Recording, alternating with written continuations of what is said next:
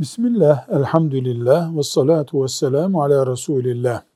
Tarım ürünlerinin zekatı, para ve ticaretin zekatı gibi değildir.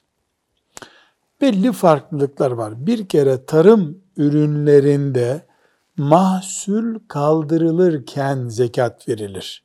Mesela fasulye yetiştiren birisi fasulyeyi hasat ettiği zaman ayçiçeği yetiştiren birisi onu hasat ettiği zaman verir. Bu önemli. İkinci fark bir üründen 650 kilo kendi başına yetişmediği sürece zekat gündeme gelmez. Mesela 100 kilo fasulye, 200 kilo fasulye veya 500 kilo karpuz bunlar zekat mahsulü olmaz. Karpuz mu yetiştiriyor? 650 kilodan fazla yetiştirmesi lazım.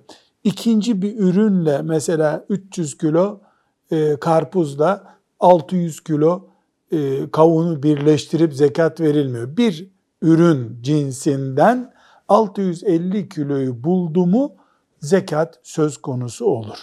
Velhamdülillahi Rabbil Alemin.